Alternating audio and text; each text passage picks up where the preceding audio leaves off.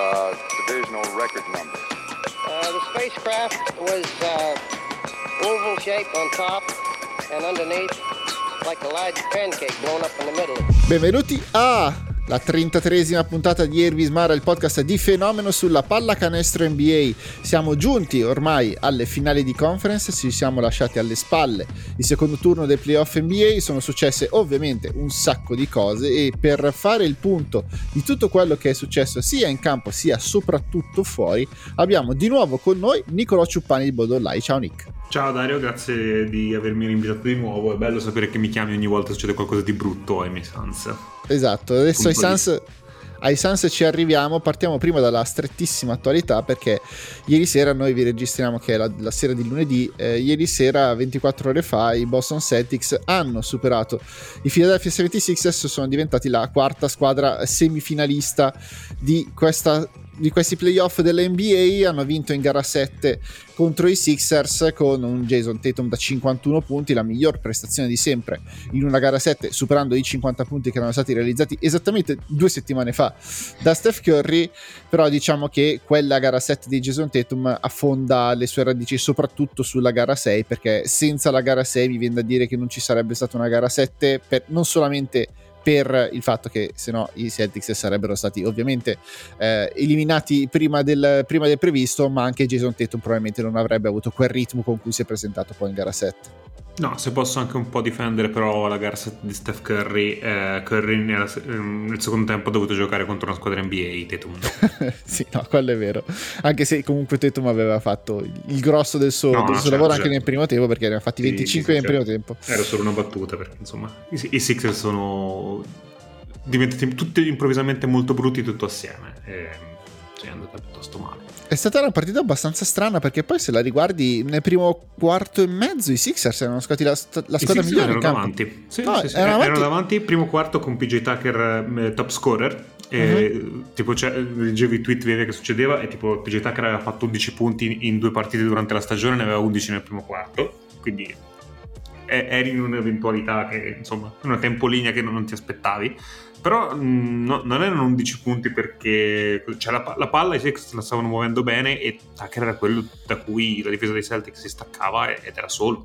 Sì, sì, sì, ha segnato del genere. tre triple esattamente in ritmo di quelle PJ Tucker che, che, che, assolutamente può segnare, ma anche difensivamente stavano facendo un buon lavoro. No, no, nel esatto, senso che esatto. stavano, stavano, costringendo i Sixers, i, i, i Celtics ad andare molto in area eh, cosa che i Celtics, cioè che i Six, eh, oh madonna stasera come siamo messi, eh, ai Celtics non piace tantissimo andare in area perché c'è, ma, Joe Mazzullo è abbastanza ossessionato dal tenere alto il numero di, di triple ogni volta mm-hmm. che, che, scendono in campo e li stava mandando un po' fuori fase il fatto di avere così tanto la strada per arrivare fino a ferro, fino a quando Jason Tatum non ha capito sostanzialmente, ok, adesso posso arrivare quando voglio e come voglio al ferro e una volta trovato ritmo lì ha iniziato anche a entrare in jumper, una volta che è entrato in jumper non c'è, non c'è assolutamente niente che si possa fare, questa credo che siamo in doppia cifra di di partite da 50 punti, tra l'altro le ha fatte in qualsiasi maniera, le ha fatte al play-in, le ha fatte ai playoff, le ha fatte in regular season, le ha fatte adesso in gara 7, insomma quando c'è stato bisogno di Jason Tatum in questi anni ha sempre risposto presente e la prestazione di ieri sera è stata veramente sensazionale. E poi se vogliamo forse questa è la serie più brutta che ha fatto Tatum da quando è Celtics perché ha fatto un paio di partite completo desaparecido, specie sembra gara 3 non, vado un po' a ricordo, un po', è un po' nebulosa la ricostruzione di, di, cosa è successo in quale gara, però c'è stato un po' di partite in cui c'era Brown e Tatum non, non si presentava al primo tempo delle partite e arrivava troppo tardi. Se vogliamo si è svegliato tutto di colpo di gara, al secondo tempo di gara 6. Decisamente sì, perché aveva sbagliato 13 dei primi 14 tiri tentati in gara 6 e poi in quel quarto periodo, ma all'improvviso perché poi mancavano 4 minuti e mezzo sì, alla, sì, alla sì, fine della partita e ha infilato 4 triple che hanno cambiato la storia di questa serie, probabilmente della stagione intera dei Boston Celtics perché erano veramente alle corde, erano partiti bene in quella partita ma poi si erano abbastanza sciolti e, e quella era l'occasione che avevano i Sixers per chiudere questa serie alla fine con il seno di poi, perché anche ieri sera poi è bastato un attimo per far girare un po' il l'inerzia della partita è stato quel, quel, fallo in attacco, quel fallo fischiato a James Harden che ha colpito sul, sul volto Jalen Brown, lì è cambiata l'inerzia della partita, soprattutto il livello di testosterone di Jalen eh, Brown. Ma lì com- Scott Foster, Scott Fostering, eh, non c'è. Eh, ne, ne, hanno fatti un po' ieri sera, a parte di Scott Foster che, che, ha dato anche un tecnico a Jalen Brown sì, perché, per, perché guardava. Esatto, perché era lì e guardava, aveva detto qualcosa a Niang che lo aveva trattenuto per il ginocchio, peraltro rischiando di, infor- di infortunarlo seriamente, però ne sono successi un po', però l'impressione che mi hanno dato i Sixers è che a quel livello di, di, intensità atletica né Arden né Embiid erano pronti, erano pronti a giocarsela, che proprio i Celtics avessero, fossero a un livello di intensità mentale, fisica e tutto il resto che in questo momento né Arden né Embiid possono sostenere o forse alla gara 7 di una serie comunque in cui si è giocato ogni due giorni non potevano più sostenere. Eh, ma ehm, secondo me è incredibile che i Sixers siano arrivati ad avere più volte occasione di chiuderla sta serie, che è una roba che non ha, non ha senso se pensiamo a quando è iniziata questa serie, perché i Sixers si presentano ai nostri partenza innanzitutto da sfavoriti assoluti in questa serie, perché Boston sta facendo piazza pulita di tutto ciò che trova da, da inizio stagione eh, Embiid è marcio, fondamentalmente in, in questo momento fisicamente è molto marcio. Eh, Arden è veramente ormai l'ombra di se stesso e ha avuto un paio di riapparizioni di Arden come si doveva in gara 1 e gara 5. 4. 4 ne ha fatti 42, sì. Sì, sì, sì. 4. E anche gara 5 non aveva giocato malissimo, però è sparito comunque a livello di realizzativo. Eh, però sono veramente cioè, una versione brutta dei Sixers e a inizio anno Zach Lowe dava per favoriti all'anello perché sì, perché è sempre la solita storia che è solita perché sono toscane, stessa storia perché tutte le volte i Sixers sembrano partire benissimo, se tutto si allinea sono imprendibili, hanno un MVP, hanno un, ex MVP, hanno Maxi e Tobias Harris che potrebbero benissimo fare i secondi violini in altre squadre a caratura minore. Eh, PJ Takadi completava il quintetto, hanno profondità, Doc Rivers un allenatore comunque ha vinto un titolo e, e, poi si spengono e finiscono sempre a tirarsi gli stracci l'un l'altro e a tirarsi sotto l'autobus l'un l'altro. Stavolta sono partiti a farlo prima che finisse la serie, che mi sembrava già prematuro come cosa. Però se, se, ci pensiamo, non è un brutto risultato per quelle che erano le promesse di sta serie. È che è proprio finita come ti aspettavi che finisse tutto insieme, tutto molto drammaticamente. Sì, infatti la maniera in cui si è conclusa questa stagione è molto peggio del risultato finale perché ci sta a uscire al secondo turno in gara 7 in gara 7 con i Celtics, ma ci sta. Ci sta assolutamente, però il modo in cui si è conclusa per l'ennesima volta questa stagione con un'altra delusione, ma non giocandosela comunque sostanzialmente perché era a meno 3 all'intervallo, aveva ancora tutta la possibilità a meno 3 con Arden e The Mid che già nel primo tempo comunque avevano giocato ben al di sotto delle loro possibilità. No, esatto. poi, poi, nel terzo quarto però non sono proprio scesi in campo ed è quella la cosa più, più sorprendente e più, più, preoccupante se sei... Sì se sei Sixers, se sei C'è quelli... stato quel 24-3 di parziale che è un po' stato sì. fine. No, no, lì proprio li hanno, li hanno spazzati via dal campo. E um, adesso si apre un'estate molto molto difficile per i Sixers perché comunque che cosa fai adesso cioè James Harden che cosa fa adesso con i Philadelphia Sixers più ancora di che cosa fanno i Sixers con James Harden perché le indicazioni che arrivano ormai da dicembre me lo ricordo che Wojnarowski è, è, da, è, da, è da Natale che dice sostanzialmente guardate che l'intenzione di Arden è quella di tornare a Houston. Non capisco perché Arden debba sì, tornare a Houston, né Houston perché debba tornare perché i Rockets debbano riaffidarsi a Arden.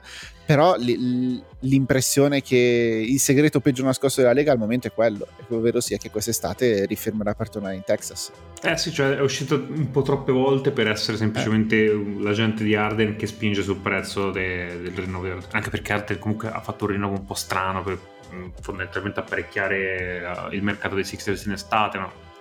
diciamo quella sorta, quella sorta, di occhiolino stretto di, di, mano sotto banco che fanno i giocatori NBA per uh, provare insomma a imbastire le contender in maniera un po' più ottimale senza addentrarci troppo nelle specifiche eh, Embiid ha detto che vuole riprovarci proprio running back Arden ha detto running back eh, ti tieni Doc Rivers?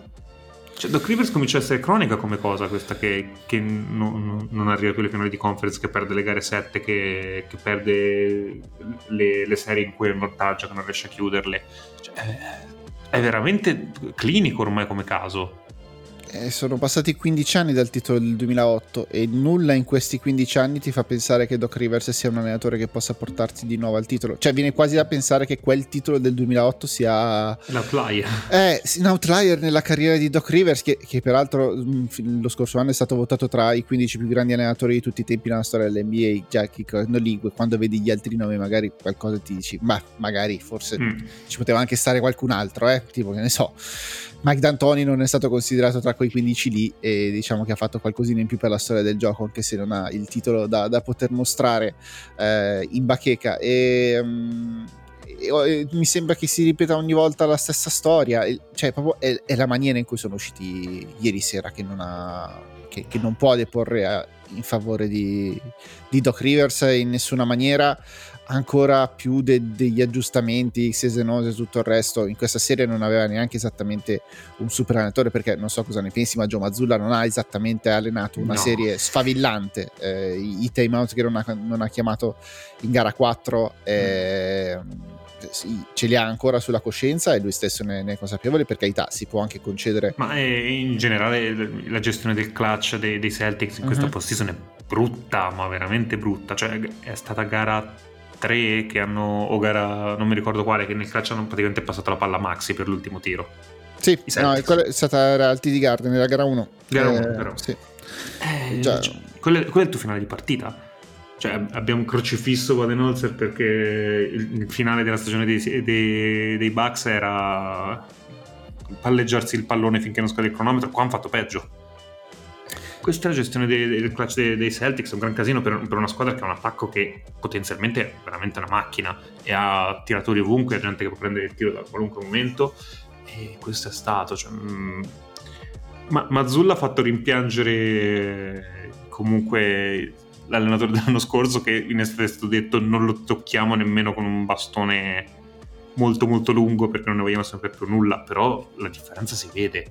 Per quanto i Celtics sono una squadra estremamente forte, estremamente profonda e attrezzata per vincere un titolo, ti rendi conto che al volante c'è uno che non è proprio scapatissimo, che non ha il polso di tutta la situazione. Per quanto lo sta facendo poi così male, però ci no, sono che... i livelli, di, direbbero di allenatori livornesi. No, certo, eh, ancora tutto il tempo per migliorare perché comunque i Celtics alla fine sono ancora in corsa e, e partono favoriti anche nella serie contro, contro, i Miami Heat, però diciamo che adesso il margine di, di, di errore che potevi permetterti contro, contro, Atlanta, che comunque aveva un deficit di talento fin troppo grosso e quella serie lì non sarebbe mai dovuto arrivare sei part- a sei partite. E quello che avevi nei confronti dei Sixers, anche questa era una serie che fondamentalmente non doveva arrivare a sette partite ma alla fine ci è arrivata, contro Spurs non ti puoi più permettere niente però, perché no. Spurs tra i Miami Heat sono, ti, ti, fanno veramente pagare qualsiasi errore e sono lì che ti aspettano, ti aspettano al varco.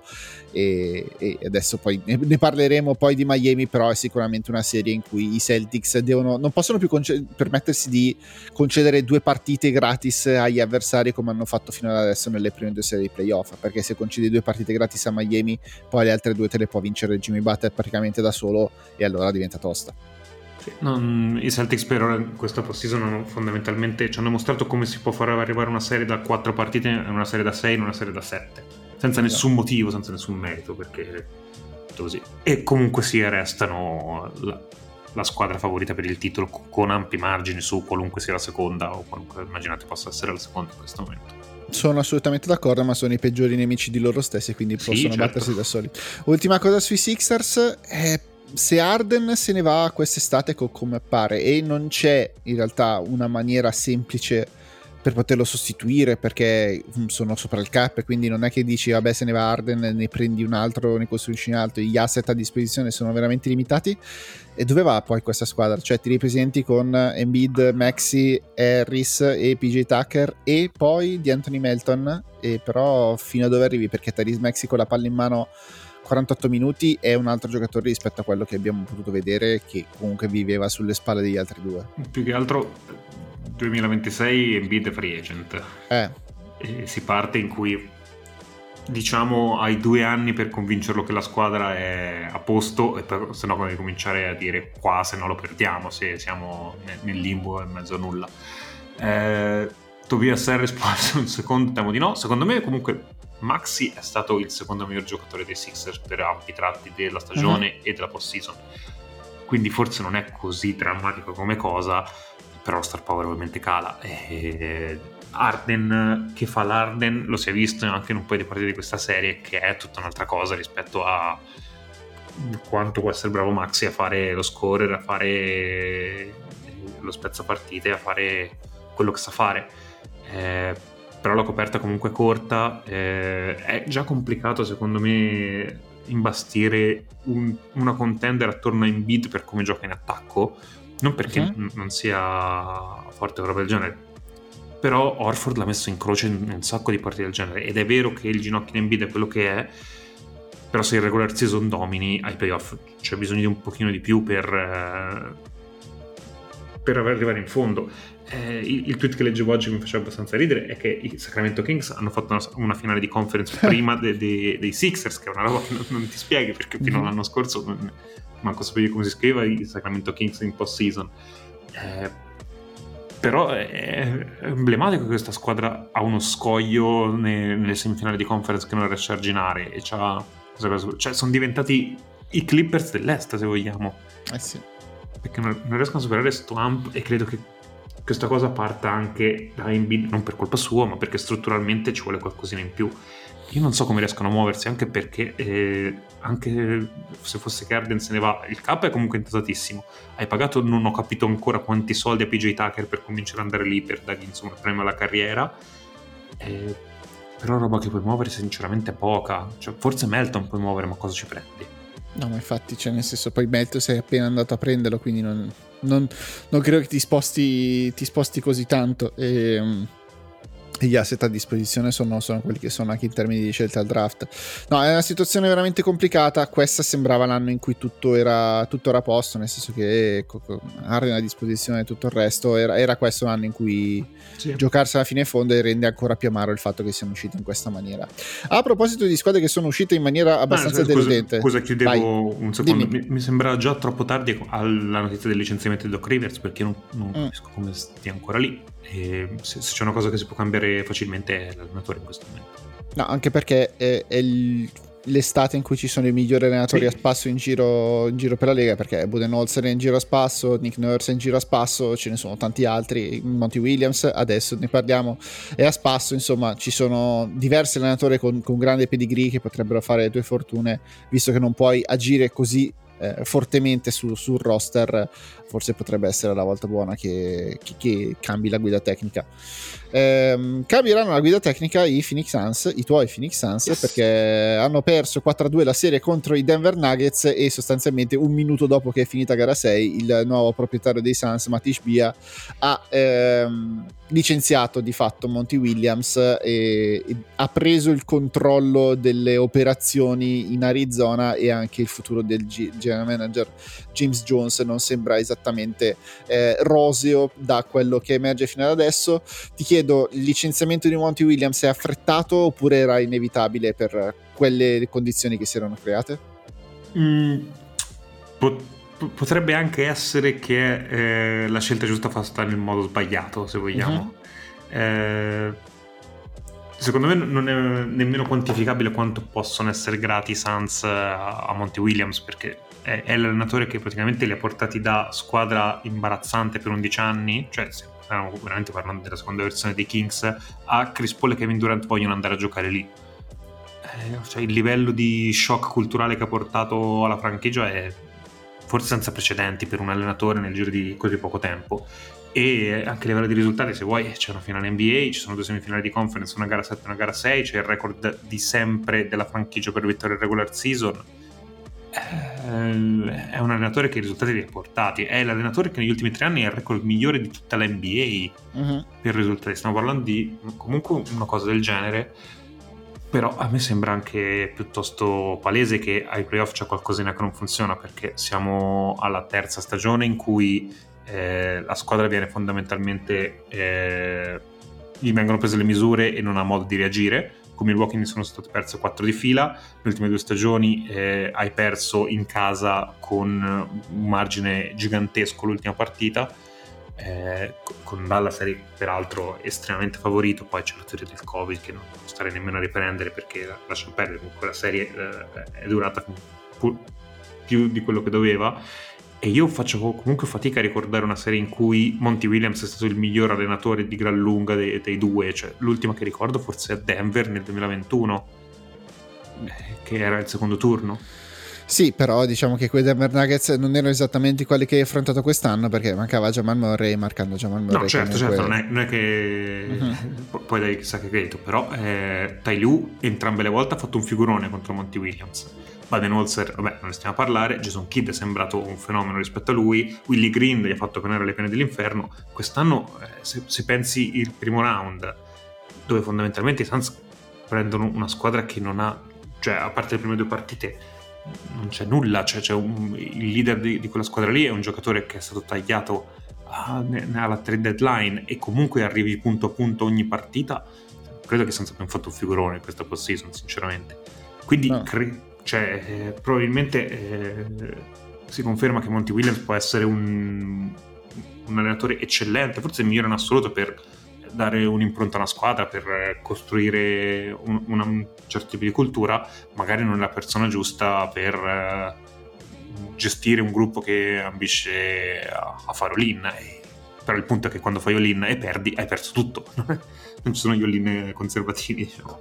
No, infatti, se, fossi Detroit, per dire, io andrei a fare veramente i ponti d'oro sì. per prendere Monty Williams. Però mi sa che arrivano squadre che mi pare che i Milwaukee Bucks siano molto interessati a lui, comunque squadre di più alto livello, di più alta caratura, che forse non so quanto siano esattamente nelle corte di, di Monty Williams, che forse in una situazione come Detroit eh, avrebbe il, il, suo pane, nel senso un gruppo talentuoso da tirare su esattamente come erano i Suns quattro anni fa, perché comunque a, tra tutti i suoi successi aggiungiamo anche che Devin Booker è diventato questo giocatore qui sotto e soprattutto grazie anche a Monty Williams e al lavoro che ha fatto su di lui, perché il Devin Booker visto nelle ultime partite eh, ovviamente ovviamente ci ha, ci ha annacquato un po' il ricordo, ma per dieci, le prime 10 partite di Devin Booker non so quanti altri giocatori nella storia NBA hanno avuto 10 partite così ai playoff eh, consecutive i, uno i numeri erano di Prime Jordan tipo eh.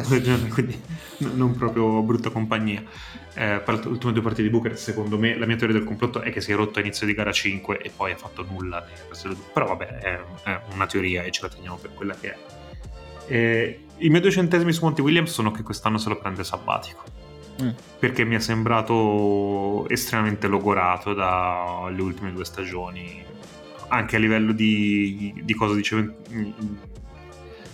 nelle conferenze stampa un, un, po' troppe volte sono scappati dei rimandi a vado a caccia, vado a pescare, vado a fare così nel, nel tempo libero che insomma non sono segnali di un allenatore che si sta divertendo a fare quello che fa. Lo, lo, lo capisco, eh, nel senso le ultime due stagioni sono state complicate a livello manageriale chiamiamolo così.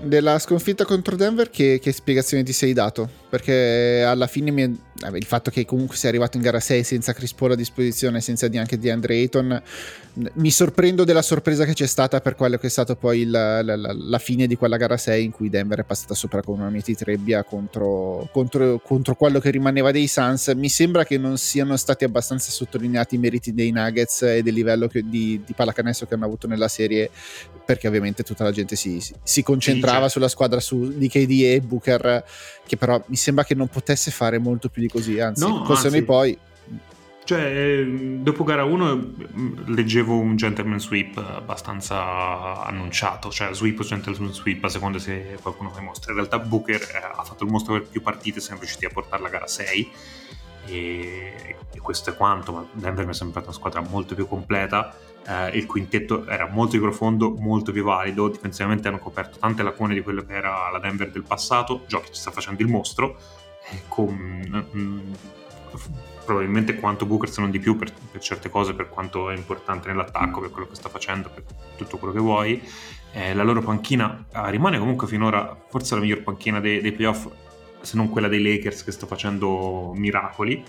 E poi magari parleremo anche di quella. Mm. E, tutto sommato a me Denver è sembrata eh, a tratti la squadra migliore dell'Ovest, a tratti una squadra in realtà nemmeno così mh, mm, incredibile perché eccezione fatta per gara 6 eh, la profondità di Denver, la panchina di Denver nelle partite a Phoenix è sparita.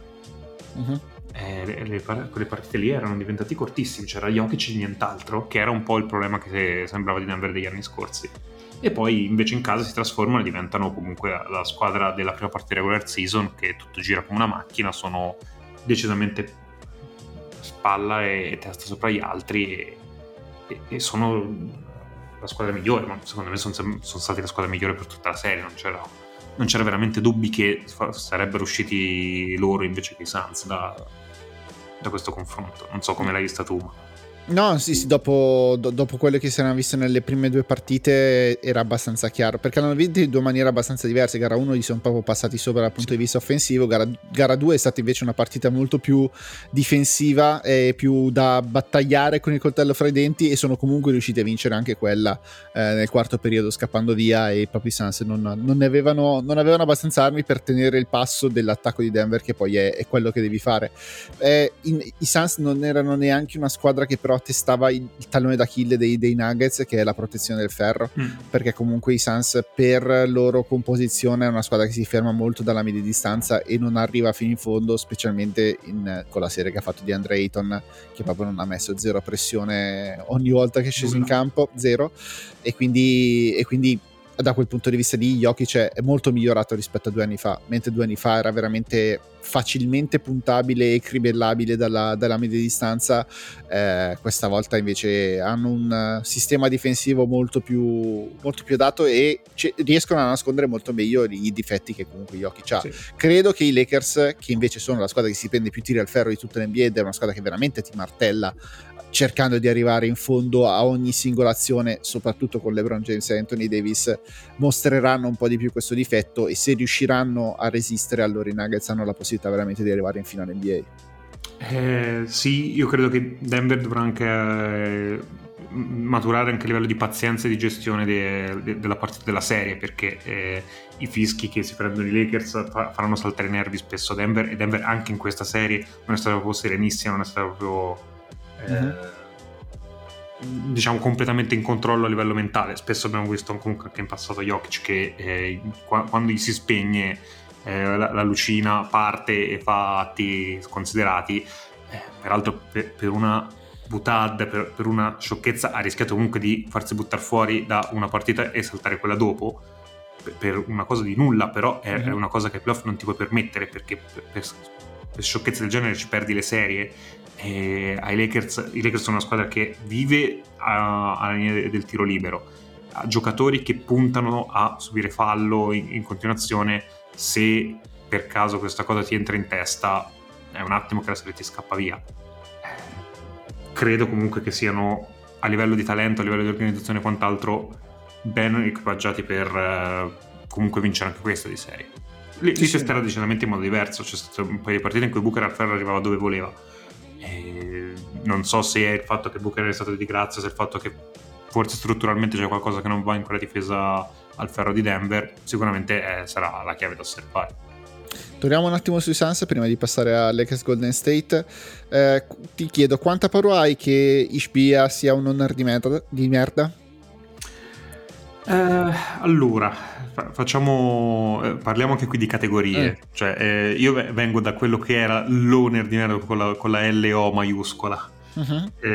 quindi, eh, se per owner di merda si intende fa di tutto per provare a vincere, fa, si prende Kevin Durant roba del genere, sono assolutamente tranquillo. Poi eh, vorrei che eh, non vederlo seduto accanto a Isaiah Thomas durante le partite, sì, assolutamente. Eh, vorrei non leggere che ha, ha, preso pieno controllo delle basketball operation, sì, decisamente.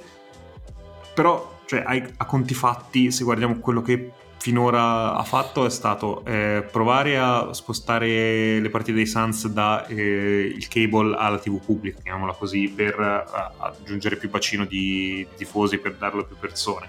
Eh, ha fatto una trade per Kevin Durant, che era una cosa comunque eh, gira che ti rigira il giocatore più talentoso che ha mai, visto, che, che ha mai messo con la canotta.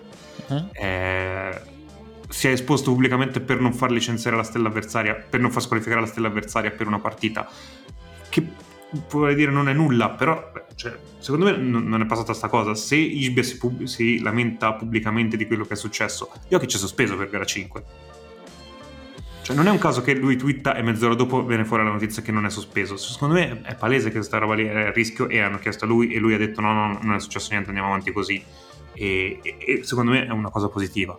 E su Monty Williams a me sicuramente la tempistica non piace e io forse avrei preferito fare un altro giro in più. Però se sono convinti che non è allenatore per fare quel passo in avanti eh, e non è comunque quello che ha scelto lui, perché se l'hai trovato Monty Williams eh, quello lì va, va, fatto. Poi, secondo me, gli owner nuovi sono tutti col prurito alle mani, sono tutti che provano a fare la mossa per far vedere cosa fanno. Qui i check ci sono tutti. Però lo standard da, da cui siamo abituati noi è talmente basso che va bene anche così. Chiaro. Ehm, ti, ti, immagini che anche James Jones possa, possa salutare presto la, la, compagnia oppure pensi che almeno lui rimarrà, però anche qui con quali poteri, con, quali, con quale voce in capitolo sulle decisioni che bisognerà eh, prendere quest'estate? Quello è un po' l'elefante nella stanza. Allora, negli ultimi anni diciamo che eh, la peculiarità dei Suns è che nessuno sapeva una mazza perché no, non lasciamo trasparire nulla dalla stampa, tutto quello che usciva in genere di rumors da Woj e Shams era fuffa vedi vari infortuni che sono stati detti di una cosa, poi sono diventati altre, varie voci, roba del genere. È cambiato ownership, quindi potrebbero anche essere cambiate le fonti che arrivano a, a Vogue Shams, quindi quello che dicono potrebbe essere vero. Eh, quindi non è chiaro se quello che hanno scritto è effettivamente vero o no, potrebbe, potrebbe continuare a essere fuffa che dicono cose del genere o meno. Eh, James Jones è quello che con Ishbia ha portato Durant uh, ai Suns, quindi io credo che un po' di credito posso ancora averlo. E il fatto che non è ancora saltato lui, secondo me è un indizio che eh, almeno per quest'anno James Jones ha il posto, penso, abbastanza garantito. Eh, poi secondo me James Jones ha fatto talmente bene che se si dovesse liberare non, ha, non dovrebbe avere grossi problemi a trovare un ruolo in una dirigenza NBA. Eh, non, non, so se con quali poteri avrà. Io diciamo che da segnali che posso percepire, credo che rimanga per un anno con più o meno poteri simili a quelli che aveva in passato. Poi comunque stiamo veramente andando sul campo delle speculazioni, quindi chissà se anche lui è un megalomane che vuole mettere mani su tutto, probabilmente lo fa fuori o lo fa fuori a metà stagione, un po' prima che inizi la stagione. Eh, che dobbiamo fare? No, anche perché non è un'estate banale quella che aspetta i Suns, perché vabbè, hanno la cosa più importante in assoluto, perché hanno le due superstar attorno al quale costruire, perché comunque Booker e KD hanno dimostrato di poter funzionare insieme nel poco tempo che in realtà lo abbiamo visto, perché alla fine a conti fasti sta parlando di meno di 20 partite insieme, sì. alla fine di vederli, di vederli, entrambi e abbiamo visto che comunque quando funzionano sono un bel mal di testa per chiunque li debba, li debba affrontare. Beh, è tutto attorno che devi ricostruire tutto, perché mi viene difficile pensare che all'inizio della prossima stagione ci siano sia Chris Paul che di Andre Ayton con la maglia dei Phoenix Suns mi viene difficile pensare che ci siano anche, anche solamente uno dei due. Eh, Ayton ha detto nell'exit interview che ama Phoenix vuole stare a Phoenix vuole ripartire roba del genere. Non so se gli, l'abbia detto per chi è arrivata subito la notizia di Monti e che il rapporto con lui si era rotto o erano voci di facciata o o quant'altro. Non so. Questa versione di DeAndre Ayton secondo me è insopportabile proprio ed è bene per entrambe le parti che si separino e vadano ognuno per la propria strada perché è, un rapporto che in questo momento è detrimentale per, per, entrambi, per entrambe le parti in causa. Eh, Chris Paul eh, no, non lo so, è, è, complicato perché ha fatto una stagione intera a fare il catch and shooter e poi a playoff non ha preso un tiro catch and shoot che sia uno e, e si è rotto nel momento clou della stagione, come era preventivabile e quant'altro. Eh, il suo contratto sono 15 milioni garantiti, uh-huh. quindi eh, lui può pensare o di scambiarlo per poco o di strecciarlo. Sì. E peraltro a conti fatti, se, se tieni Ayton, KD, Booker, eh, stretch Chris Paul, non confermi i diritti su nessuno dei free agent, sei sotto il cap, quindi riesci a usare la full mid level e la tax mid level e mm, la biannual entrambe per provare a fare qualcosa. Se riesci a muovere Ayton riesci ad andare anche sotto, se provi a muovere Ayton per un silent trade non so cosa, eh, però uh-huh. se, se ci sono rumors per Dallas che continuano ad avere senso, quindi puoi fare silent trade per Kyrie così fai Nets 2.0. Mm, no. Eh, no, però eh, i rumors sono questi, cioè, per me non ha senso, però eh, quindi una roba del genere. Cioè, diciamo che modi per ricostruire il roster un po' ce ne sono, non sono eccezionali, perché sostanzialmente hanno ceduto tutto per prendere Kevin Durant. Però, nel senso, prima di tutto è Kevin Durant, cioè, questa cosa secondo me passa un po' in, in secondo mm. piano perché anche perché la stagione è finita, ma è un giocatore che non, non c'è sul mercato e sei riuscito a prenderlo e quella è la parte difficile. E l'altra cosa che secondo me non è un po' chiara è che sto corno stava comunque andando verso l'alto, ormai secondo me l'apice di, di, questa squadra è stato due anni fa e anche questa stagione sembrava essere una conferma che no, non c'era modo di salire. Per quanto Michael Bridges è cresciuto, per quanto sicuramente è un giocatore differente da quello che era l'anno scorso, però come sono arrivati un minimo di attenzione difensiva i Nets sono spenti e non hanno fatto nulla ai playoff. No, sicuramente non... Um eh, la, la, trade per Kevin Durant la devi fare. Se poi la, se hai la possibilità di andare a prendere Kevin Durant, lo fai e basta. E poi pensi alle conseguenze e tutto il resto dopo.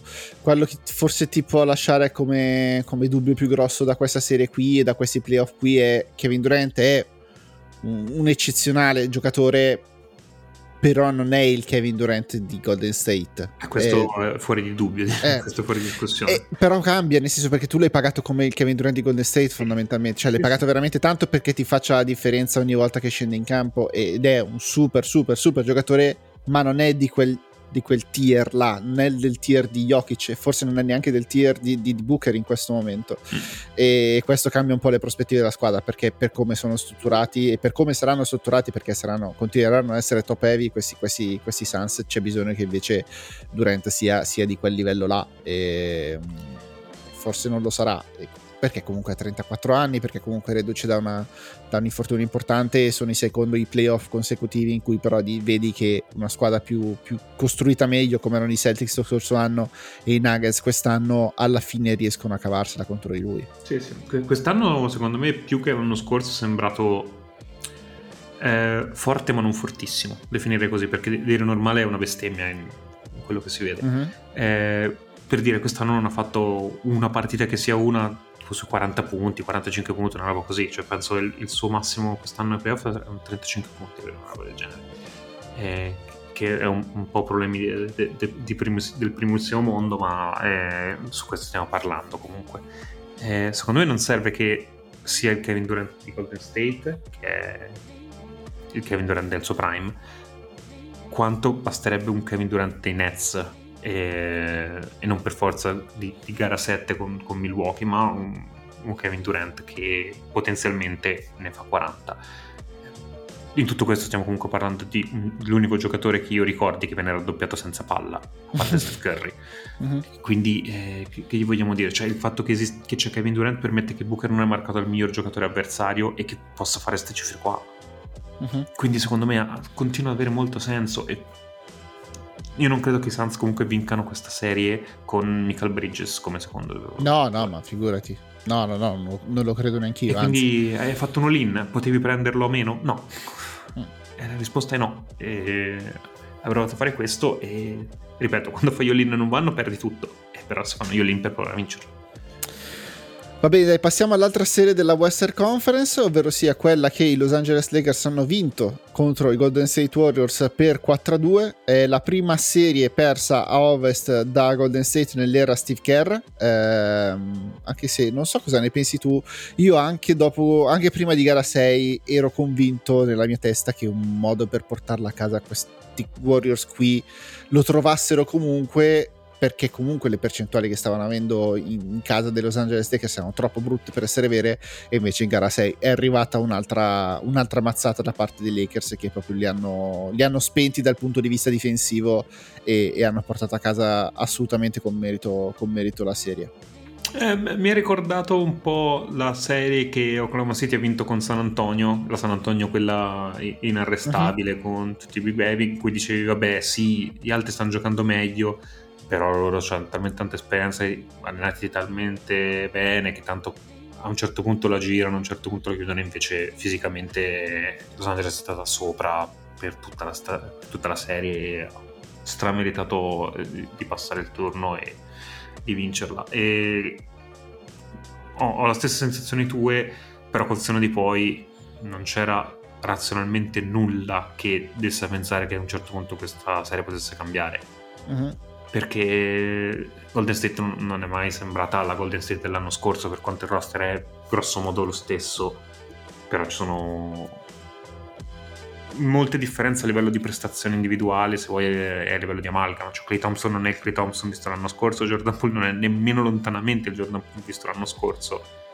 Eh, ti affidi a, a Curry che ha fatto eh, una serie non normale e non eccezionale e sono venuti fuori dubbi e si cominciano a puntare dita e quant'altro. Mi sembra però una squadra che ha veramente tanto minutaggio assieme che siamo probabilmente alla fine di un ciclo, comunque vada, delle rivoluzioni ci saranno perché è fisiologico che ci siano dopo tutto questo tempo. No, ma anche perché non, mh, mi immagino che il proprietario di Golden State, Joe Lacob, non continui a pagare 500 milioni di dollari per questa squadra il prossimo eh, anno. Però sono se... tipo 5 anni che lo diciamo. No, ok, ok, no, ma nel senso, fino a quest'anno era ancora attorno ai 300 milioni, che è uno sproposito, ma ancora attorno ai 300 milioni. Ma l'anno prossimo che entrano sia l'estensione di Jordan Poole che l'estensione di Andrew Wiggins, veramente esplodono a 500 milioni se rimane anche Draymond Green all'interno del contratto. 500 milioni per una squadra che esce a secondo turno non, non, è, non, è, non è proprio fattibile possibile, non, non, si può proprio fare perché ok ripresenti questo stesso identico gruppo e non sei sicuro che, che sia in grado di, di, arrivare fino in fondo e di, e di vincere un altro titolo perché hanno tutti un altro anno in più sul groppone e, e, Steph Curry comunque non sei sicuro che possa assicurarti sempre questo livello che abbiamo visto in questi playoff perché comunque non dimentichiamoci quella, quella gara 7 che hanno giocato mm-hmm. e si sono arrivati in 6 partite per merito di Steph Curry perché comunque se no non ci sarebbero mai arrivati e, e non era andato lontanissimo dal vincere di gara 4 con, con la tripla doppia che aveva fatto e quei due tiri che, che, non è riuscito a segnare contro, contro, Anthony Davis se gli entrava uno di quei due tiri lì e strappavano via anche gara 4 poi tornavano in casa con, con la serie in parità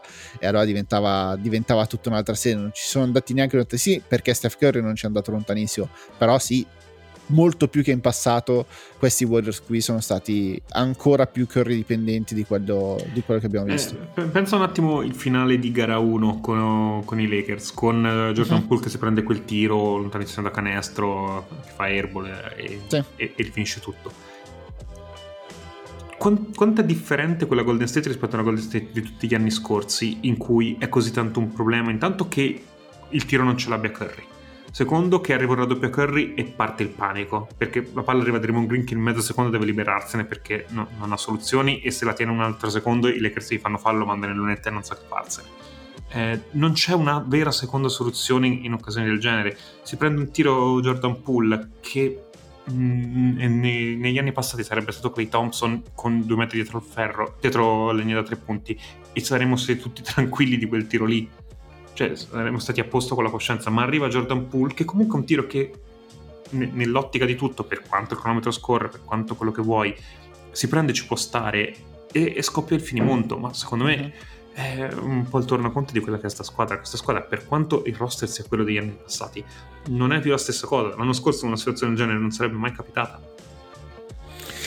Sì, perché probabilmente forse Poole non sarebbe stato neanche in campo a prendersi quel tiro lì. Eh, loro non sono mai riusciti a, a, a, a sostituire per davvero i, i, free agent che hanno perso la scorsa estate. Cioè Otto Porter, oh. che vabbè, adesso è, è, completamente morto e non si sa da che, che fine ha fatto a Toronto. No, però l'anno scorso nel finale eh, Otto era, Porter era titolare comunque. No, era titolare comunque. Era un tiratore da 40% per esatto. loro. Dava, hanno cercato di replicarlo con Jamaica Green quest'anno, è durato una partita e poi basta.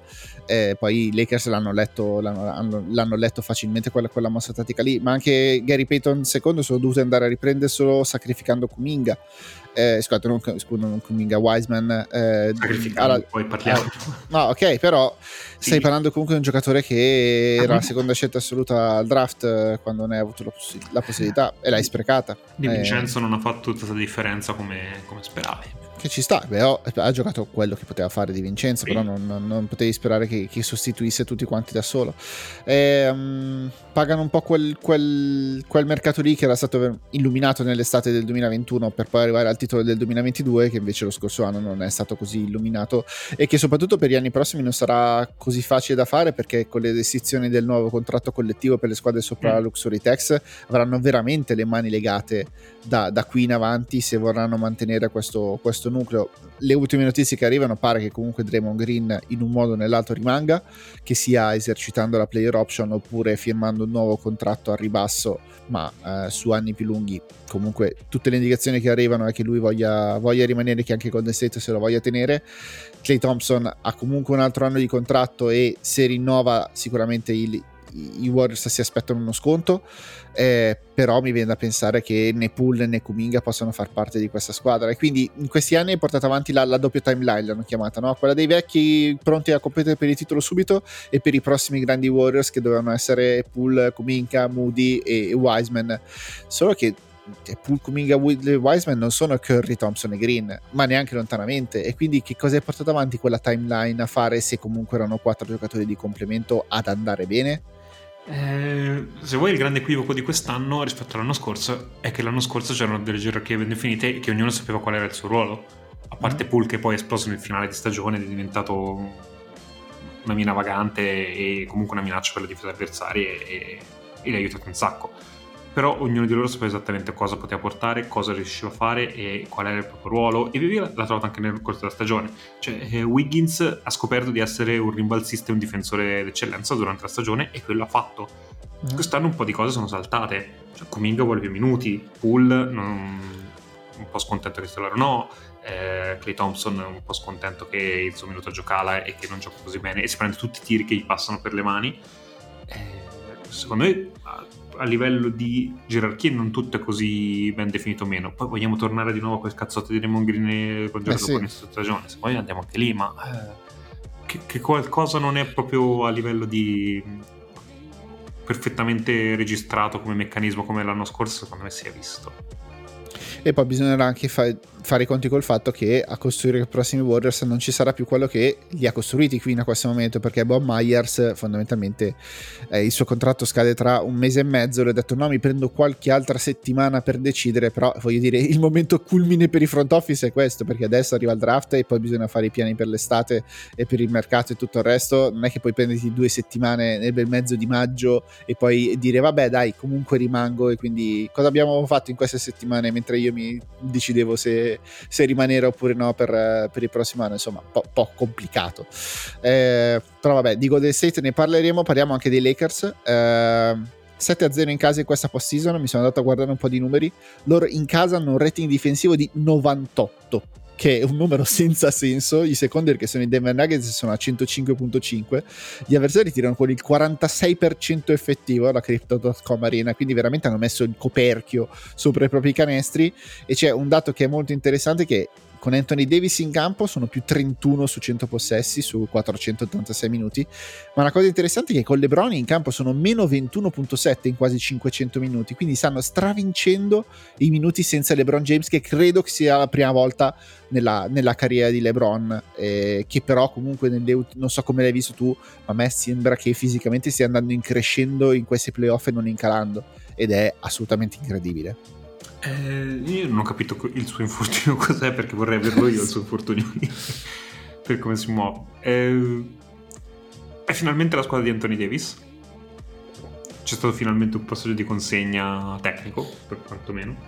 E per me forse un po' troppo sottovalutato intanto quanto bene ha fatto il front office perché nel giro di un paio di trade ha veramente ricostruito questa squadra nel nulla e non mm-hmm. è mhm. solo un discorso di hai tolto una stella poco funzionale per prendere dei gregari perché hai preso degli ottimi complementi e come sono saliti di colpi tutti a livello di panchina cioè la second unit dei Lakers è veramente trovano un, un, un jolly in ogni sera c'è la sera di Hachimura, c'è la sera di Reed, c'è la sera di Ronnie Walker, c'è la sera veramente chiunque sale in cattedra e ha la serata per fare ciò che serve ed è supportato dalla squadra che, che, si fida, cioè non è una cosa secondaria, non è una cosa scontata e hanno un supporting cast di, di, di assoluto livello.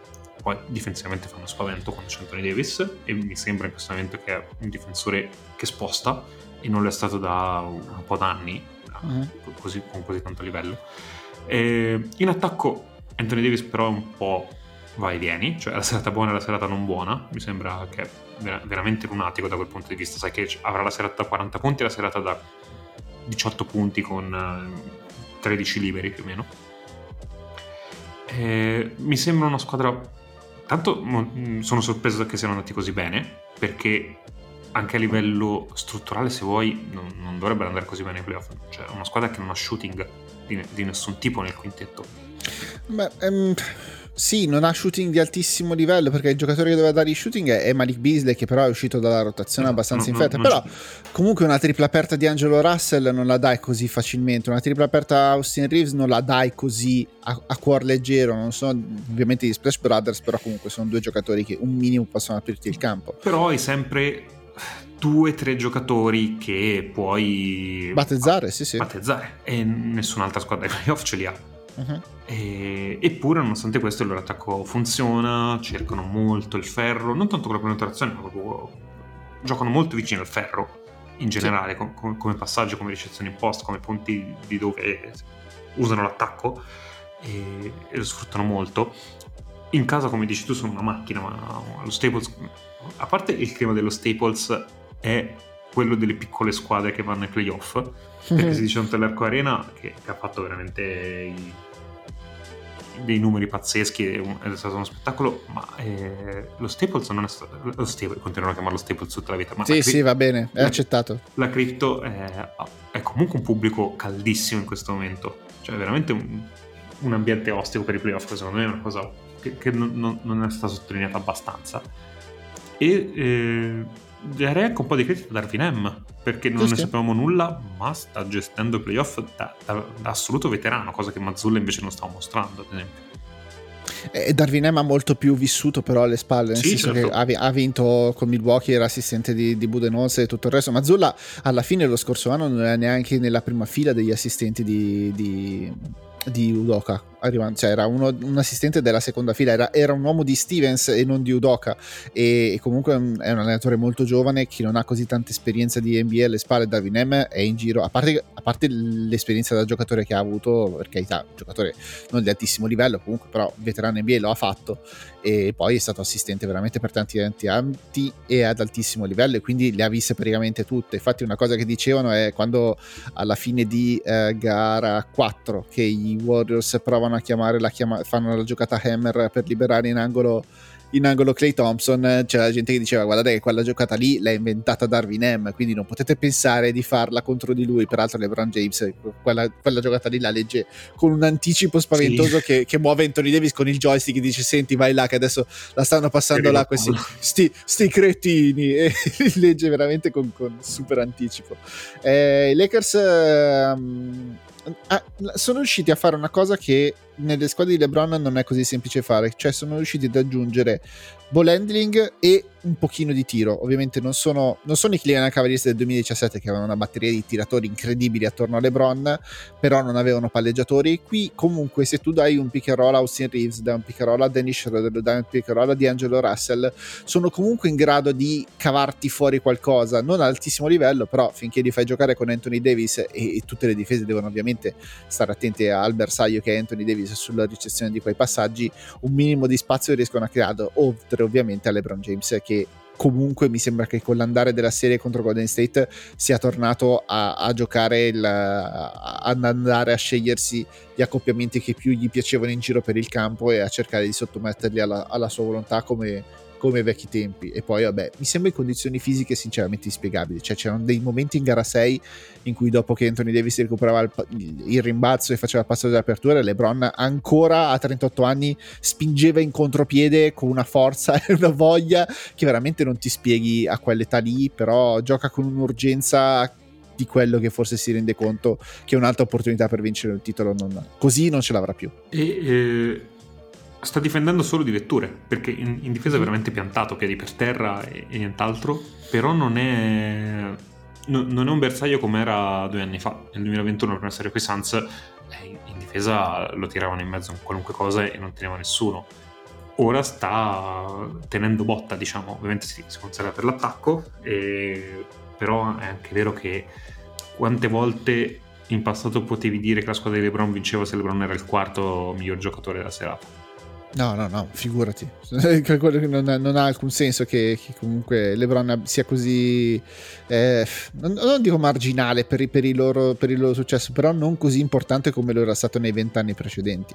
Era impensabile che LeBron James si potesse prendere minuti e minuti, anche intere partite in cui giocava di complemento rispetto agli altri. Adesso lo schema classico dei Lakers sostanzialmente è la palla comincia su un lato del campo, c'è un doppio blocco portato uno da Austin Reeves e uno da Anthony Davis sulla palla e sul lato debole si prepara LeBron che se gli arriva lo scarico attacca immediatamente mettendo palla per terra, spesso con una violazione di passi, ma vabbè, questo lo facciamo, lo, lo, lo tralasciamo e, e parte, parte, con un vantaggio perché la difesa è già tutta spostata su un lato e allora si infila dentro in, nel buco che si viene a creare sul lato debole. E un LeBron che parte lontano dalla palla io sinceramente non me lo ricordo così tanto. Neanche ai tempi di Dwayne Wade partiva così tanto lontano dalla palla. Eh, a me piace, cioè i Lakers sono forse la squadra che mi è piaciuta di più a livello di sorpresa, se, se escludiamo Miami che ovviamente sta facendo dei risultati che non hanno senso però se non fossero i Lakers ma fossero Sacramento ne avremmo parole molto migliori probabilmente. Uh-huh. Ultima cosa per, per, il loro sistema difensivo è che loro anche contro Golden State avevano bisogno di trovare giocatori da cui staccarsi e da battezzare per, per congestionare l'area, per, per, poter mantenere soprattutto Anthony Davis all'interno di quell'area lì. E hanno battezzato Andrew Wiggins, ovviamente ogni volta che c'era in campo Draymond Green, Kevin Looney e Gary Payton secondo erano ovviamente battezzati il più possibile.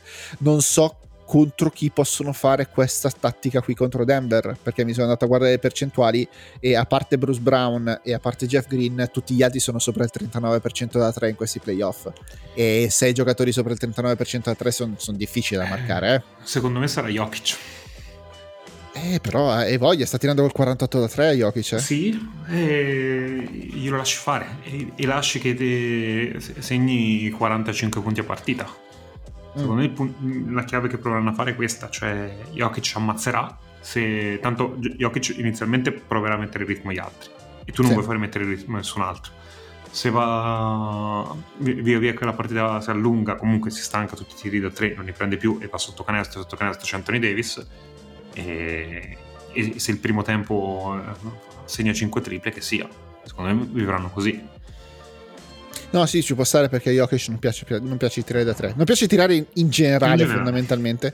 Però se lo costringe a tirare tanto da tre punti non è esattamente il suo e deve entrare anche nella forma mentale di dire ok, questa, sera, questa serie devo vincerla dalla linea dei tre punti. No, non è semplicissimo perché va, olt- va fuori dalle sue tendenze. In, in gara 4 i Suns hanno fatto questo. Poi eh, ci hanno messo Jock Landry invece di Anthony Davis e quindi così. Però uh, Jokic ha fatto 55 punti, i Nuggets avevano una profondità che era nulla perché oltre a Jokic c'era poco e nulla poco da Murray, poco da, Porter, nulla da, da Ron Gordon, così eh, Brown non pervenuto. In casa, eh, come normale nei playoff i giocatori di, di panchina performano meno, se riesci a fermare tutto il resto te la giochi, perché comunque eh, il piazza Anthony Davis su Jokic non sarà facile. Certo.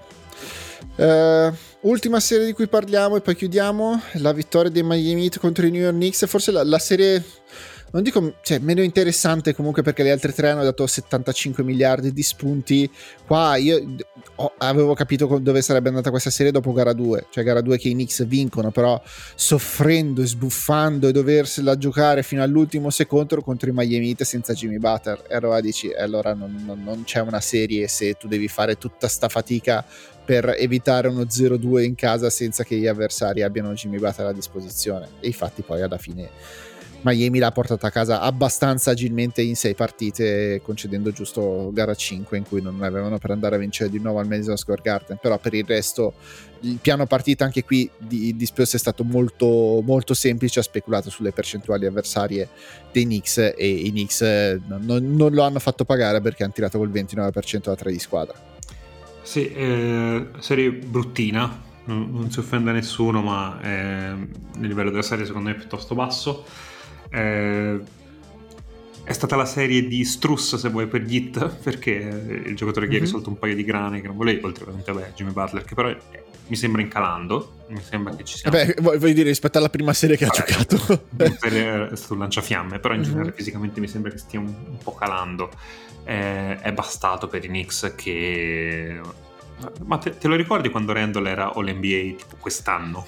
Eh sì, è stato all'NBA in due delle ultime tre stagioni e però anche lì, anche, anche due anni fa l'abbiamo visto che i playoff... Eh, niente. Eh, quello shot making che, che tutti quei tiri che gli sono entrati nel, durante la regular season e poi non gli sono entrati. Per carità, gli si può dare il beneficio del dubbio che quella caviglia fosse in disordine, perché comunque anche lui è arrivato un po' in condizioni precarie a questi playoff. Però al di là di quello è l'atteggiamento che ha avuto Julius eh, Randle, sì. è, stato, è stato veramente imbarazzante però non lo puoi scambiare, mi viene da dire, perché comunque se lo scambi sul mercato, A chi te lo piglia e B chi te lo paga. E, e quindi diventa che sei quasi costretto a legarti a lui perché comunque stai parlando di un giocatore che è stato votato giustamente, peraltro, per il rendimento che ha avuto in regular season tra i primi 15 della Lega. Eh, non lo so, mi sembra la squadra di Branson per, per no, sì. un motivo o per un altro e, e, va bene così. E sti playoff l'hanno suggellata come cosa, e che peraltro Branson è sembrato veramente salita di colpi, cioè quello che l'anno scorso sembrava una piacevole sorpresa è, si è confermato più e più volte quanto fatto. È un giocatore veramente imprendibile per le difese, ha degli spa- trova degli spazi ovunque, trova degli angoli di tiro da ovunque e, e davvero è cresciuto anche più di quello che, che, pensavo realistico che facesse in così poco tempo da, se vuoi, titolare NBA. Eh, però il resto dei Knicks è stato poco, cioè, ma veramente poco, poco di tutto il resto. Che, eh, sono state una bella realtà in regular season, sono divertiti a giocare insieme però Miami ti toglie di sentimento quando vuoi difendere in questo modo. E comunque hai perso male una serie con una squadra con un ottavo seed che tre settimane fa era morta. Cioè ma ragazzi Miami, uh-huh. Miami non esisteva tre settimane fa. Hanno perso il primo partito di play-in con Atlanta sembrava che non, non avessero proprio di, di, di giocare altre partite di pallacanestro insieme e sono in finale di conference No, è assurdo. È quello che è successo veramente nell'ultimo mese ai Miami Heat. Mai mi sarei aspettato che arrivassero, che arrivassero così in fondo. E, e adesso vediamo anche che, che, se riescono a tirare fuori contro i Boston Celtics. Però mi sembra di l'ennesimo capolavoro della carriera di Spolstra. Eh, che, che, anche dopo tutto questo tempo riesce a essere sottovalutato di, di, che razza di allenatore sia, specialmente quando arriva nei playoff. Stiamo parlando di sette finali di conference negli ultimi 13 anni. Sono tante, eh? Sono tante perché, perché, non ha avuto sempre una delle due migliori squadre della conference negli ultimi anni? Per carità, quando c'era LeBron, sì, però le altre volte di questi, questi tre finali di conference negli ultimi quattro anni, io non so quanto. quanto eh, mi sembra che Boston e Milwaukee in questi quattro anni siano sempre stati una squadra migliore rispetto, rispetto a questi Miami Heat, però merito loro che, che, alla fine di Riffo di Raffa e sulle spalle di Jimmy Butler sono sempre riusciti ad arrivare, senza dimenticarci che stanno facendo tutti questi playoff senza Tyler Hero, che a questo punto ti viene cosa da dire che forse è, è meglio perché riescono è a... È una qualità. Eh, perché, perché, riescono a essere molto più consistenti dal punto di vista difensivo senza di lui. Eh, poi per carità hanno anche rimesso in campo Duncan Robinson che sembrava morto e sepolto e invece in qualche modo riescono a resistere. E, e l'altro capolavoro della, che, di cui non si parla è che, che, riescono a giocare con Kevin Love nel 2023 titolare e, e, le altre squadre non riescono a farglielo pagare sostanzialmente.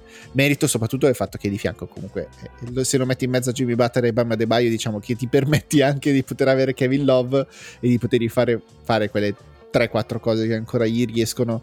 E abbiamo Adebayo anche lui abbastanza impressionante senza dover sporcare il foglio, senza dover fare partite da 30 punti, ok, però ti, ti, dà una consistenza sui due lati del campo che poi sui 48 minuti la senti. Più che altro Adebayo mi sembra che c'è un modus operandi ormai, che le prime due partite dici questo qua è un giocatore più sopravvalutato NBA, non capisco mm-hmm. che cosa fa ai playoff, in gara 3 gara 4 cominci a dire mm, forse sta prendendo le misure alla serie, in gara 5 gara 6 dice questo è il giocatore più forte difensivamente che ho visto negli ultimi anni, porta palle in attacco. Eh so, ha, ha questo andamento ormai in tutte le serie, non, non, mi ricordo una serie in cui partito forte ed era finito piano, ha sempre fatto queste partenze lente così.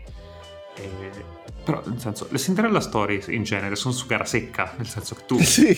così, non sono su, sulle serie al meglio delle sette, generalmente non, non funzionano così. E questo lì, però credi che ne abbiano per, per aprire una serie con i Celtics o i Celtics ne hanno abbastanza per aprire una serie con gli Hit, nel senso che saranno loro a farli entrare. Continuo a pensare che i Celtics ne abbiano abbastanza per perdere una serie con loro stessi. Indipendentemente da chi ci sia dall'altra parte, un modo per mettersi i bastoni tra le ruote lo trovano. Perché la storia delle due serie che abbiamo visto fino a questo momento è che chiedi riffo di anche lo scorso anno, alla fine, quella serie non sarebbe mai dovuta arrivare a gara 7. Eh, quella che poi i Heat non, cioè, e anche quella gara 7 lì non sarebbe mai dovuta arrivare al tiro di Jimmy Butler che va tanto così dal vincere e a suggellare una rimonta assurda. Però i Celtics, quando, quando quando cazzeggiano, quando non giocano con la testa attaccata, quando perdono tanti palloni stupidi, sono veramente in grado di battersi da soli in qualsiasi partita e contro qualsiasi avversario. Detto questo, sono anche capaci di battere qualsiasi avversario in qualsiasi serata perché, perché Jalen Brown e, J- e, Jason Tatum non ce li hanno in tanti e, quelle, e quella rotazione lì da 8 giocatori. Cioè, Grant Williams non vede il campo per loro. E Grant Williams è un giocatore che, che pensa se lo avessero i Miami a disposizione. o una qualsiasi. Il terzo. Eh, o uno qualsiasi delle, delle, altre squadre che sono rimaste farebbe assolutamente parte della rotazione. I Celtics possono permettersi di non, di non schierarlo nemmeno perché Mazzulla non lo vede tanto.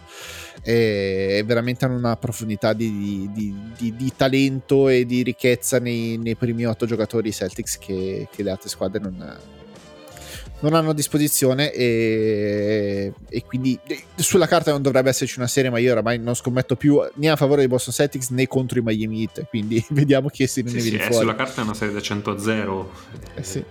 però.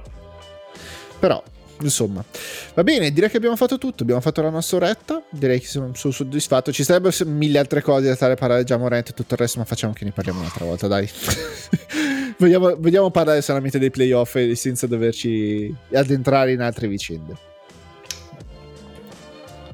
Va bene, io ringrazio Nicolò Ciuppani. Grazie a te, grazie di chiamarmi sempre nei momenti peggiori sportivamente parlando. Allora, la prossima volta ne parleremo quando avrete, che ne so, preso Damien Lillard e dato la carica con i nuovi Big 3.